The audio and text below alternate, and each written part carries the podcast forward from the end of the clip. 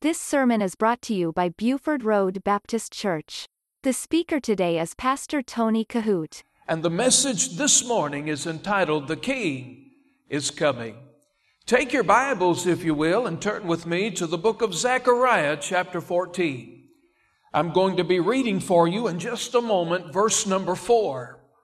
Zechariah, chapter 14, and verse number 4.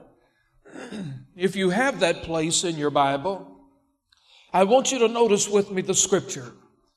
The Bible says, And his feet shall stand in that day upon the Mount of Olives, which is before Jerusalem on the east, and the Mount of Olives shall cleave in the midst thereof towards the east and toward the west, and there shall be a very great valley, and half of the mountain shall remove toward the north, and half of it toward the south.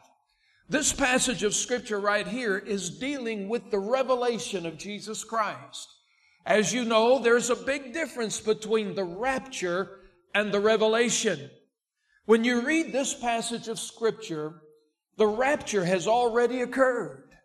And now, seven years after the rapture, this event in Zechariah chapter 14, verse number 4, takes place. It is the revelation of Jesus Christ.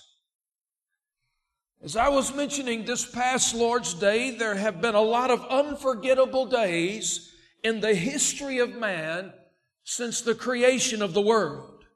From a biblical standpoint, time will not permit me this morning to mention them all. The majority of the world knows nothing about them anyway, and if they do know something about them, they know very little about them.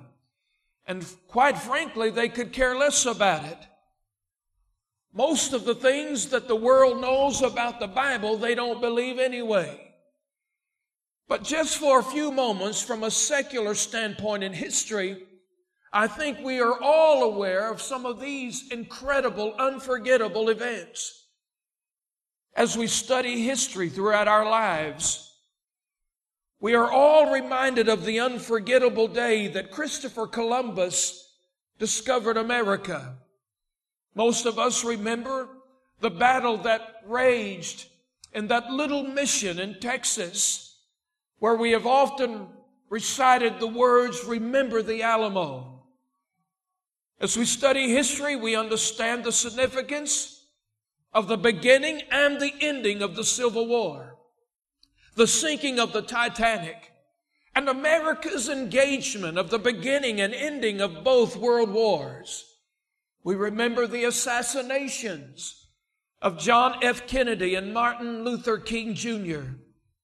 We will never forget the day when man landed on the moon and took his first step on that uncharted territory. Perhaps you will never forget the day when the Columbia space shuttle exploded. And how could any of us forget the 9 11 horrific terrorist attack on the United States? Perhaps we will never forget America invading Iraq and the hanging of Saddam Hussein. But I tell you today, friend, that the earth's most unforgettable day is yet to come. And it will be a day that's remembered throughout eternity. Again, it's important for us to understand that seven years after the beginning of the Great Tribulation, the gathering, the largest gathering of the armies in the world will align themselves together and they will come together for one purpose. They will all be determined to wipe the nation of Israel off of the face of the map. They will greatly outnumber this little nation. I'm telling you that as these armies gather themselves together, they will be the equivalency of an atomic bomb. They will advance across the Euphrates River with pride and arrogance. And just when they believe that they have reached the place of omnipotence, when they feel that they are indestructible and nothing can stop them, when they believe that they have outsmarted God Himself, according to the scriptures, the Bible teaches us that the sainted millions will penetrate the eastern sky and the Lord Jesus himself riding a white stallion will lead the charge. It will be then that they will lift their face towards the eastern sky and see the Lord Jesus descending from the clouds with his armies. And I'm telling you today that the greatest battle, the most unforgettable day in, in human history will unfold by the spoken word of his mouth the Lord Jesus Christ will pronounce judgment on every single human soul that has rebelled against God. If you have your Bibles, I want you to notice with me a passage of Scripture. The book of Jude, verses 14 and 15, lays out part of this heavenly mission. If you'll notice that scripture, the Bible says, And Enoch also, the seventh from Adam, prophesied of these, saying, Behold, the Lord cometh with ten thousands of his saints. Now I want you to notice that. The Lord Jesus cannot come back with ten thousands of his saints until, first of all, he has come back for his saints. Again, there's a huge difference between the rapture and the revelation. And the Bible says he cometh with ten thousands of his saints. Now here's the reason why. The word says to execute judgment upon all and to convince all that are ungodly among them of all their ungodly deeds which they have ungodly committed and of all of their hard speeches which ungodly sinners have spoken against him. Friend, that is going to happen.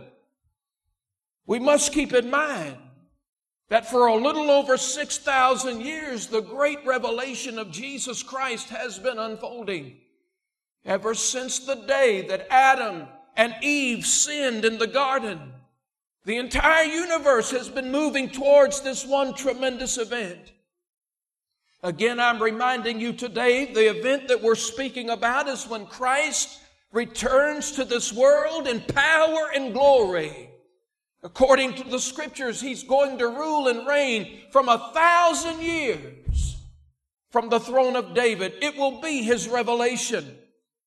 I'm telling you this morning that just as sure as Noah built the ark, and as Moses led the children of Israel across the Red Sea, just as sure as God delivered the three Hebrew children from the fiery furnace, and just as sure as Jesus was born and crucified and rose again from the dead, I'm telling you today, friend, the King is coming again. Now, someone may say, well, Pastor, just where is it in the Bible that Jesus is going to rule and reign from the throne of David. Well, this morning, take your Bibles and turn with me to the book of Isaiah. Isaiah chapter 9 and verse number 7. The Bible says, Of the increase of his government and peace, there shall be no end. Now here it is. Upon the throne of David and upon his kingdom to order it and to establish it with judgment and with justice from henceforth, even forever. The zeal of the Lord of hosts will perform this. Now listen very carefully. When Jesus was here on this earth, he made a lot of special promises to you and me. Promises that we can rest our head at night, sleep like a baby. And friend, these are precious promises. For example, in John chapter 6, verse number 37, Jesus said, All that the Father giveth me shall come to me, and him that cometh to me I will in no wise cast out. Friend, today in this particular promise, you have the assurance of Jesus when we talk about eternal security. Here is a passage of scripture that cannot be denied, that cannot be ignored. He said, Him that cometh to me, I will in no wise, not for any reason, cast out. Now, if you could lose your salvation, it would have exceptions and, and clauses to the rule and clauses to the statement. But I'm telling you, this is a promise that the Lord Jesus Himself made. He said, Him and all that the Father gives me, He said, I will in no wise cast out. He said and promised in Matthew chapter 11, verse number 28, Come unto me, all ye that labor and are heavy laden, and I will give you rest. In Matthew 6:33 he gave us another incredible promise. He said, "Seek ye first the kingdom of God and his righteousness, and all these things shall be added unto you." In Matthew chapter 28 and verse number 20, we find the Lord speaking these words, teaching them to observe all things whatsoever I've commanded you. And lo, I am with you always, even unto the end of the world. One of the most amazing promises in the scripture is found in Hebrews chapter 13 and verse number 5. Well, we have the promise of the Lord. He said, I will never leave thee nor forsake thee. And on and on this morning, we could give you promise after promise that was made by the Lord Jesus himself. His personal integrity is placed upon each one of those promises. But I tell you today that the promise that puts a bow on all of the other promises is the one that he made in John chapter 14 when he said, If I go, I will come again and receive you unto myself, that where I am, there you may be also. Friend, he promised over and over again throughout the scriptures that he would come again. In fact, the last recorded words of Jesus in the Bible are found in Revelation chapter 22, verse number 20, and it contains the promise of his coming. Notice that scripture with me. He which testifieth these things saith, Surely I come quickly. Amen. Even so, come quickly, Lord Jesus. Somebody might say, Well, preacher, that promise was made over 2,000 years ago and he's still not returned. Well, dear friend, Please do not confuse the promises of God with the promises of man. You have to understand that God does not work on our time schedule. The Bible says that His ways are not our ways and His thoughts are not our thoughts. Do you realize today that a thousand years to us is equivalent to one day with God? God does not compute time like we do. Man has made many promises along the life's journey. But I will tell you this, no matter who that person is and no matter how powerful they are, his promises can be broken. You have heard a lot of promises on the recent campaign trail. Some of them have already been broken. And I'm telling you, just as sure as I'm standing here today, many are being broken right now. Men have always broke their word. You think about it just for a minute. Richard Nixon promised to us all that he was not a crook, but he was. Bill Clinton promised he did not have an affair with Monica Lewinsky, but he did. So what I'm saying is, listen very carefully. The words that Jesus spoke cannot be compared to the words that man spoke. This Bible was written by men, but it was given by the inspiration of the Holy Spirit. This is God's preserved word. Titus chapter 1 verse 2 says, In the hope of eternal life, which God that cannot lie promised before the world began. And friend, what I want you to understand today is that the King is coming. Let me remind you again that there is a huge difference between the rapture and the revelation. Just as every coin in your pocket has two sides, so does the return of the king. The first part, or the first advent of his second coming, is when the Lord Jesus returns for his bride. Friend, that's when you had better be saved. There's a lot of people playing church and going through the motions today, believing with all of their heart that if they're not really saved, they can get saved and make it right with God before it's eternally too late. But none of us have the promise of seeing the sunset tonight. I want you to know you'll not be given a second chance. If you've ever heard a clear presentation of the gospel, you will never ever be given a second chance.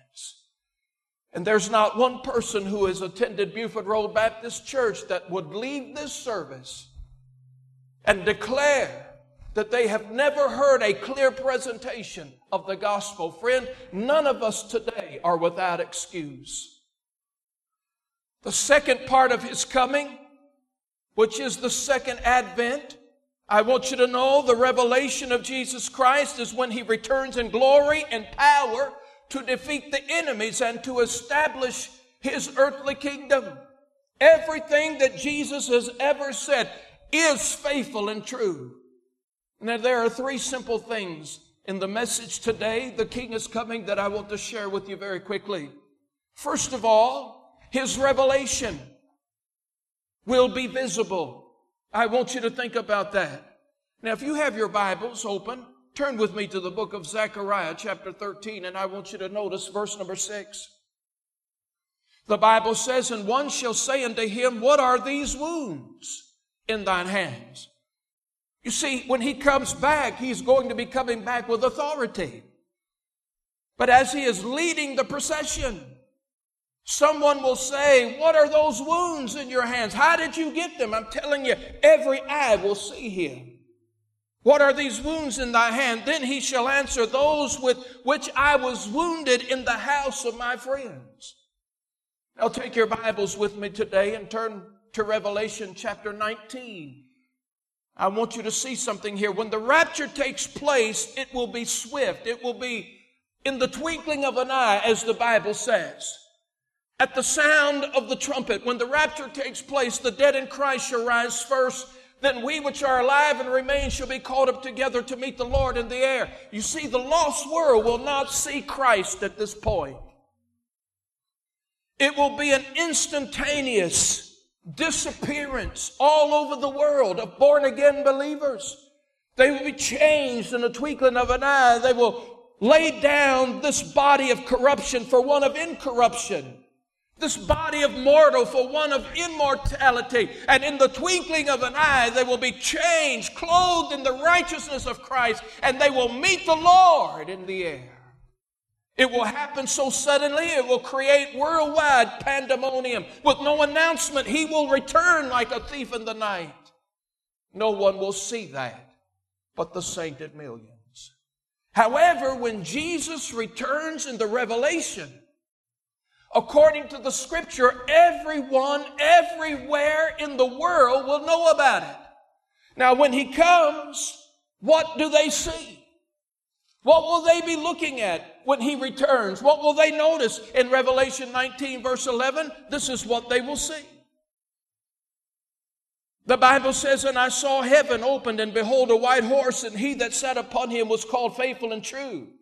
And in righteousness he does judge and make war. His eyes were as a flame of fire, and on his head were many crowns, and he had a name written that no man knew but he himself. And he was clothed with a vesture dipped in blood, and his name is called the Word of God. And the armies which were in heaven followed him upon white horses, clothed in fine linen, white and clean. And out of his mouth goeth a sharp sword, that with it should smite the nations, and he shall rule them with a rod of iron, and he treadeth the winepress of the fierceness and wrath of Almighty God. And he had on his vesture and on his thigh a name written, King of Kings and Lord of Lords. You say, well, Pastor, how do you know that every person is going to see him when he comes? Revelation chapter 1. Notice this in verse 7. Behold, he cometh with clouds, and every eye, not just some of them, the Bible says that every eye shall see him, and they also which pierced him. If you go back and cross reference with that passage in Zechariah 13, the Bible says, and they also which pierced him, all the kindreds of the earth shall wail because of him. Even so, amen. If the res- revelation of Jesus Christ will be visible to the entire world, that's exactly what they're going to see. In Revelation 19, verse 12, they're going to see his eyes as they were a flame of fire. Notice that. And on his head were many crowns, and he had a name written that no man knew but he himself. You see, friend, there is going to be a big difference compared to the last time the world saw him to this time when they see him. You see, the last time they looked into his eyes, they were beaten and swollen. They were bloodshot and red. They were filled with salty tears of pain and rejection. But when Jesus returns in the revelation, his eyes will not portray the eyes of a meek and lowly lamb, smitten with grief, acquainted with sorrows. But this time people will look into his eyes and see that he has not come as a lamb, but he's come as the lion of Judah. Now he does not come as a servant, but as a king. Now he does not come to suffer, but to judge. Now he does not come to die, but to bring death with him. Revelation chapter 19, verse 12. His eyes were as a flame of fire, and on his head were many crowns, and he had a name written that no man knew but he himself. You see, not only are they going to look into his eyes, but they're going to notice the crowns. This is much different than the first crown he wore. The Bible teaches us that when they platted that crown of thorns upon the brow of Jesus, those thorns were three inches long. And when those Roman soldiers platted it on his head, they shoved it down, penetrating into the bone of his skull.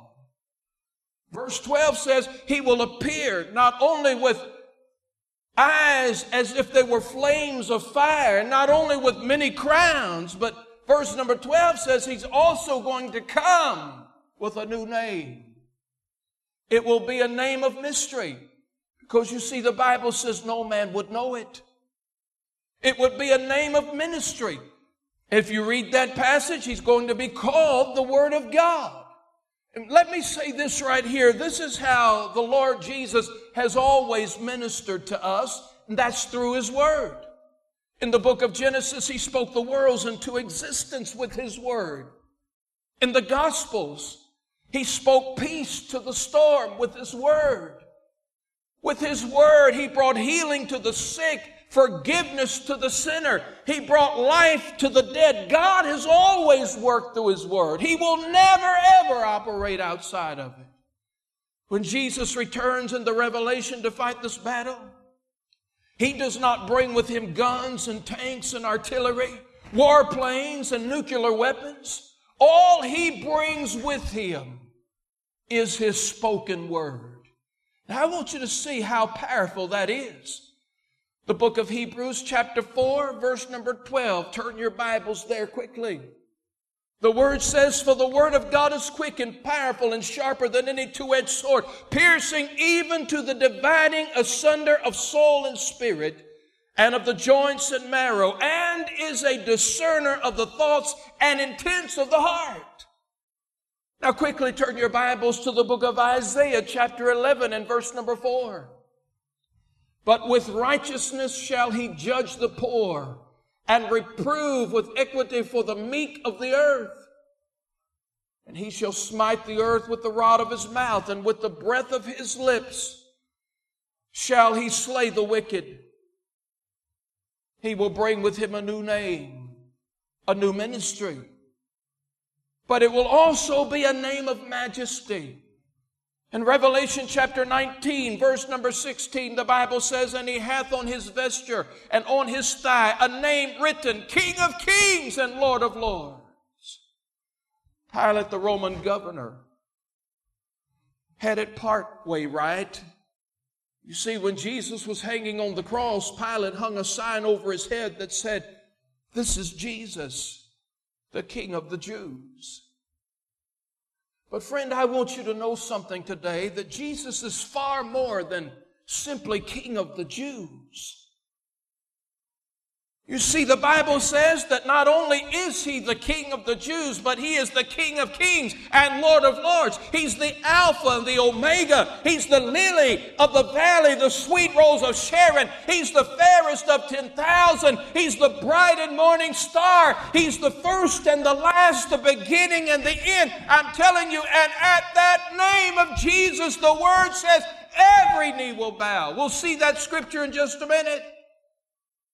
When Jesus returns in the revelation, the entire world will be forced to confess that He is King of kings and that He is Lord of lords. This world will be forced to confess that it's never ever been about Muhammad and Allah and Buddha and nature and trees and about saving the whales and letting your conscience be your guide, but that it has always been about and forever will be about Jesus Christ, the only begotten Son of God, being the only way to heaven. In Philippians chapter 2, verse 9, the Bible says, Wherefore God also hath highly exalted him and given him a name which is above every name, that at the name of Jesus every knee should bow of the things in heaven and the things in earth and the things under the earth, and that every tongue should confess that Jesus Christ is Lord to the glory of God the Father. So the first thing that I want you to know about this tremendous revelation and the king is coming is that it will be visible to the entire world. Secondly, I want us to know that his revelation will be one of the most violent things that has ever shaken the foundations of this earth. In Revelation chapter 19, verse 17, and these events I know are uncomprehendable. But I want you to notice and I want you to read with me Revelation 19, verse 17. And I saw an angel standing in the sun, and he cried with a loud voice, saying to all the fowls that fly in the midst of heaven. You see, God has a mission in store for buzzards all over the world. You say, Well, I don't know if I can believe that, preacher. Well, he had a mission for a rooster. Do you remember it crowed three times and Peter vehemently over and over denied the Lord? The Bible says that he had a mission for a donkey. He had a mission for the jawbone of an ass. See, God has missions. He had missions for the ravens. God has a mission for the buzzards. In his revelation, he's going to summons them all together. Notice that. And I saw an angel standing in the sun, and he cried with a loud voice, saying to all the fowls that fly in the midst of heaven, Come and gather yourselves together unto the great supper, or unto the supper of the great God. You see, I'm telling you that all the fowls of the air will be called upon to dispose of the countless bodies that will be destroyed in the result of God's wrath. Revelation chapter 14, verse 20, notice the scripture. And the winepress was trodden without the city, and blood came out of the winepress, even unto the horse bridles by the space of a thousand and six hundred furlongs. I'm telling you, friend, that in the battle of Armageddon, when Jesus returns in the Revelation, according to these scriptures, the blood will be flowing from this judgment 200 miles long, 10 miles wide, and six feet deep. And I tell you today, if you have never trusted Jesus Christ as your personal Savior, you could very well easily be a victim of this violent aspect of His return. You say, well, preacher, that scares me. It scares me to speak it to you. Because there might be somebody here listening to this broadcast right now who for some reason believes you have all the time in the world, you're going to get your ducks in the row. You're going to work it all out. When you've lived your life, you've crossed all your T's, you've dotted all your I's, then you'll give your heart to Christ. The Bible teaches us that life is like a vapor. It appeareth for a little while and then vanisheth away. His revelation will be violent. If you've never trusted Jesus Christ as your personal Savior and you're left behind in the rapture, friend, you're going to go through seven years of tribulation and you will experience the unbelievable Holocaust of the revelation. But not only will his coming, his revelation be visible, and not only will it be violent, but thank God it will be victorious. In Revelation chapter 19, notice with me in verse 19, the Bible says, And I saw the beast and the kings of the earth and their armies gathered together to make war against him that sat on the horse against his army. Notice that. But it's right here that all the armies of the world, when they gather themselves together to fight against Israel, and the Lord Jesus, the Bible says that He will allow it. He will allow all of these armies to align themselves together to make the passage and the journey to the Holy Land. And when all of these armies have encompassed about the holy city, Jesus will draw them all to this place called Armageddon. And in Revelation chapter 19, verse 20, the Bible says, with his spoken word and his victory, this is what will happen.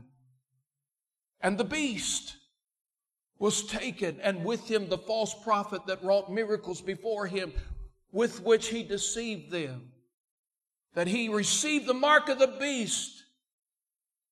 Those that had received the mark of the beast and them that worshiped his image, these both were cast alive into the lake of fire burning with brimstone.